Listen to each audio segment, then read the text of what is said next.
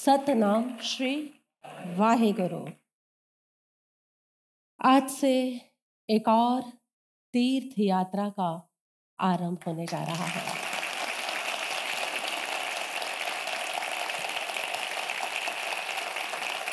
तीर्थ यात्रा। इस बार तीर्थ का नाम है जपजी साहेब। तीर्थ की रचना हुई लगभग 500 वर्षों पहले। और तीर्थ के स्थापन करनार है स्वयं भगवान नानक देव। हे ओंकार सतनाम। तीर्थ एक बड़ी प्यारी धरोहर है हमारी संस्कृति की।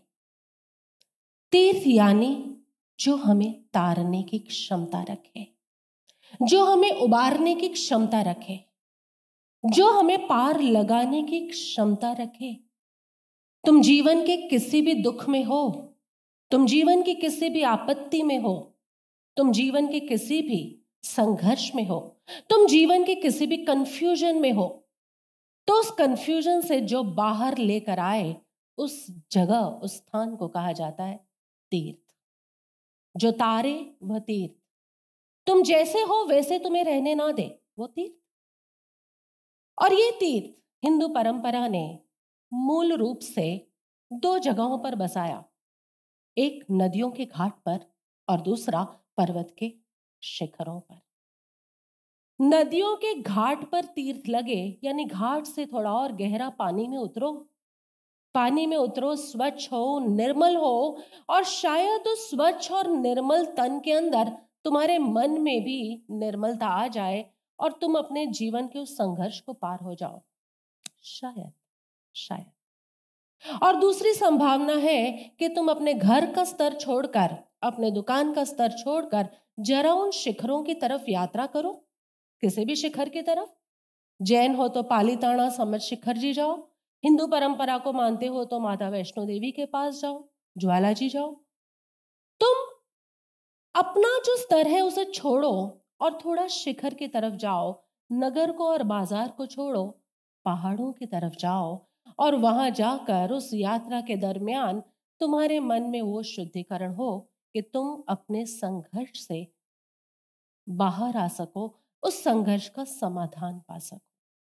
यानी तीर्थ के होने का मुख्य प्रयोजन मात्र इतना है कि तुम अपनी आपदाओं से बाहर आओ और तुम अपनी आपदाओं से तभी बाहर आ पाओगे।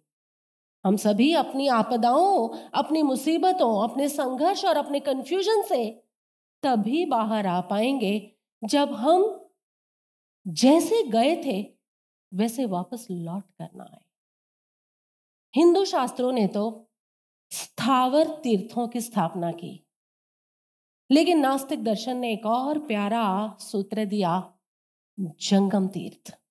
यानी ऐसे तीर्थ जो घूमते हैं, जो फिरते हैं, द तीर्थ विच आर मोबाइल, हँसते हैं, खेलते हैं, गाते हैं, नाचते हैं, तुम्हारे साथ बतियाते हैं।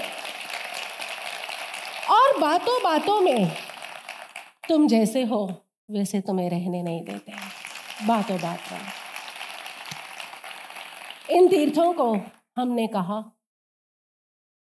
सदगुरु।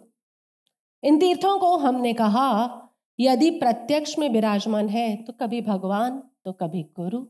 चले जाते हैं तो उनका नाम निराकार के अंदर खो जाता है। लेकिन इन्हीं तीर्थों के माध्यम से तुम जैसे हो, वैसे रह नहीं पाओगे। सांसारिक उलझने हैं तो भी तीर्थों पर जाकर सुलझाई जा सकती है। स्थावर तीर्थ, यानी नदी के किनारे और पर्वत के शिखर, तुम्हारे इन आपदाओं को कितना हटा पाते हैं, ये तुम जानो। लेकिन जंगम तीर्थ, यानी मोबाइल तीर्थ, यानी घूमते फिरते तीर्थ तो तुम जैसे हो, वैसे तुम्हें रह नहीं देते, ये तुम्हारा अनुभव है। यस और नो तुम्हारी तालियों से पता चलेगा।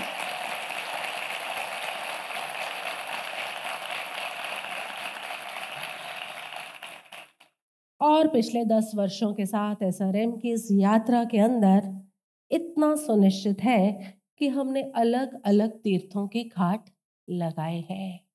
और ये अलग अलग तीर्थों के घाट बस एक ही काम करने में लगा है, तुम अपने दुख से बाहर आओ। जो दुख से बाहर आएगा, वो सुख में आएगा। जो सुख से भी बाहर आएगा, वो आनंद में जाएगा। ये पूरी यात्रा उस आनंद के खोज की है। सुख और आनंद, ये दो ही हमारे लक्ष्य हैं। हम सुख पर ठहर नहीं पाते, क्योंकि हम सुख का भी विस्तार चाहते हैं। यस और नो तुम कितने भी सुखी हो तो भी यू वॉन्ट मोर और नॉट तुम कितने भी खुश हो, तुम्हें और और और की कामना है कि नहीं? इस कामना से घबराओ मत। सो कॉल्ड संप्रदाय तुम्हें इन कामनाओं से घबराएँगे कि अरे क्या इच्छा करते हो, क्या इच्छा करते हो? लेकिन इन इच्छाओं से डरो मत। ये इच्छाएँ तुम्हें बता रही है कि तुम उस अनंत की कामना कर रहे हो।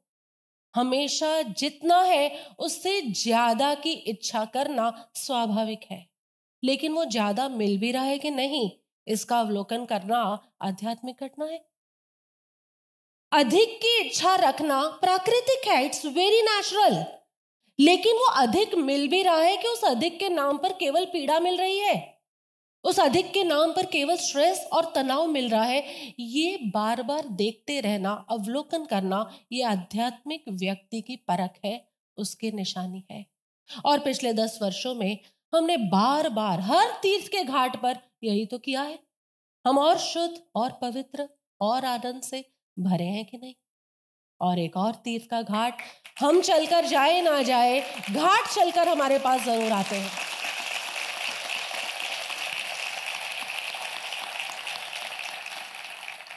और इस तीर्थ की स्थापना के साथ मैं बहुत ज़्यादा खुश हूँ।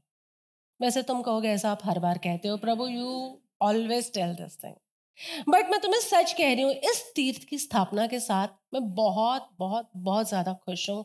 वाई बिकॉज़ बिकॉज़ बिकॉज़ क्योंकि ऐसा आर एम अपने स्पिरिचुअल आइडेंटिटी इसकी समृद्धि को इस तीर्थ की स्थापना के साथ पूरी तरह से प्रूव कर रहा है एंडोर्स कर रहा है।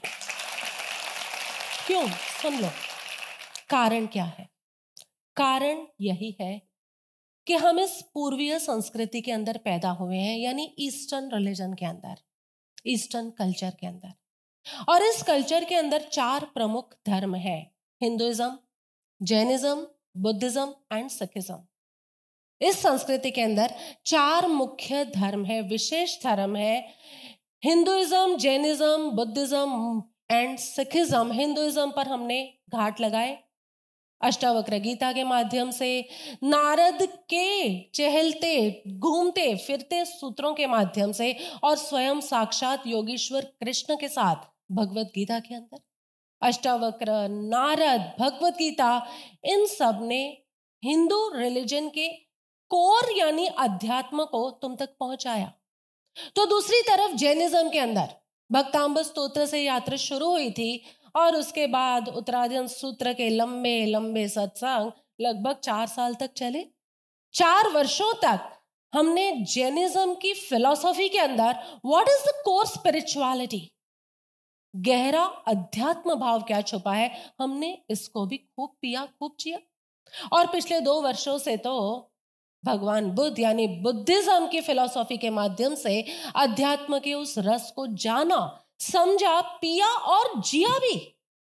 चाहे लाइव सत्संग थे ऑडिटोरियम में, चाहे घर पर बैठकर बर्तनों और कपड़ों की आवाज़ में सत्संग किए, लेकिन हम बदले तो हैं। That was the spirit of spirituality we never stopped